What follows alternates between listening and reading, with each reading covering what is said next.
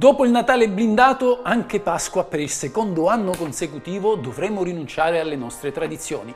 Non avremo, come era successo con il lockdown generale del 2020, le stesse restrizioni in tutta Italia, ma in molte zone toccherà festeggiare a casa con pochi intimi. Niente tavolate di famiglia numerose, niente grigliate con gli amici a Pasquetta. Di questo voglio parlarvi oggi, di cosa potremo fare a Pasqua e Pasquetta prossima.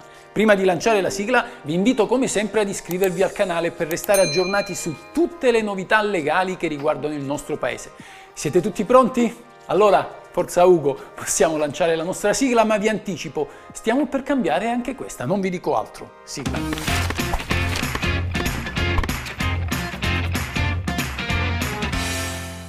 Per sapere cosa si può fare a Pasqua 2021 bisognerà innanzitutto dare un'occhiata al colore della propria regione o addirittura della provincia o del comune in cui si abita, visto che questa volta ai limiti nazionali si aggiungono quelli territoriali in base all'andamento della pandemia da Covid. Se abitate in zona rossa potrete uscire di casa solo per comprovate necessità, per motivi di salute o per motivi di lavoro, se ad esempio lavorate in un supermercato o in una stazione di servizio dell'autostrada e siete di turno anche a Pasqua. Potete anche fare due passi, ma che siano solo due, senza allontanarvi dalla vostra casa, sempre con la mascherina indossata e nel rispetto delle distanze di sicurezza dagli altri. Questo significa anche niente sport di gruppo. Non potrete uscire dal vostro comune, anche se a meno di 5.000 abitanti, come invece era previsto in passato. Potrete andare in un comune limitrofo solo per necessità, come ad esempio comprare un prodotto che da voi è introvabile e che sia chiaro, andare dal ragazzo o dalla ragazza non è un motivo di necessità.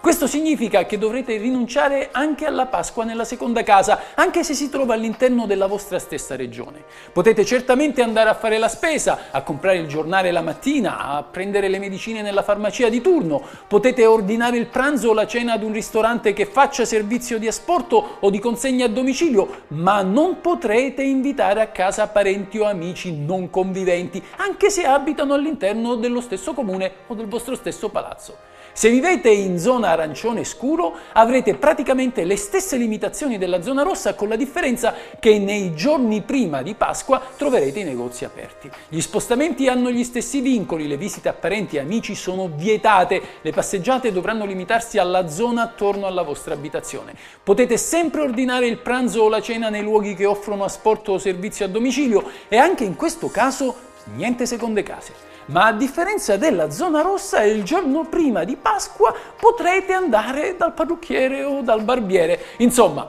tutto ci fa ricordare il primo lockdown. Se vi trovate in zona arancione, rispetto a quanto detto prima, avrete il vantaggio di potervi muovere all'interno del vostro comune, anche per raggiungere una zona lontana dalla vostra abitazione se abitate in una grossa città, ma senza sconfinare, a meno che non abbiate uno dei soliti motivi di necessità, lavoro o salute. Potrete anche fare visita a parenti o amici, ma solo all'interno del vostro comune, una sola volta al giorno e se siete solo in due, eventualmente solamente accompagnati da figli minori di 14 anni o da una persona con disabilità.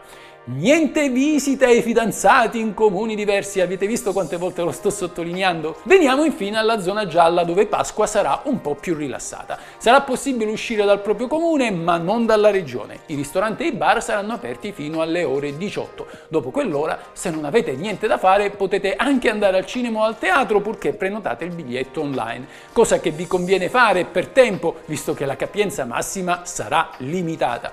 Ci sono discussioni in merito al coprifuoco. Oggi sapete che si deve essere già a casa dalle 22 alle 5 di mattina. Non vuol dire che alle 22 dovete mettervi in macchina, ma dovete già essere a casa vostra. Ebbene, si è riflettuto su quale possa essere la soglia critica per far scattare una stretta ulteriore e quali siano le misure più adatte. Tra le ipotesi sul tavolo c'è il coprifuoco anticipato e ulteriori limitazioni agli spostamenti delle persone. Amici, che dire, sembra che che la fine di questo incubo non arrivi mai, ma quantomeno, per non sbagliare, potrete sempre fare affidamento a questo canale. Questa è la legge.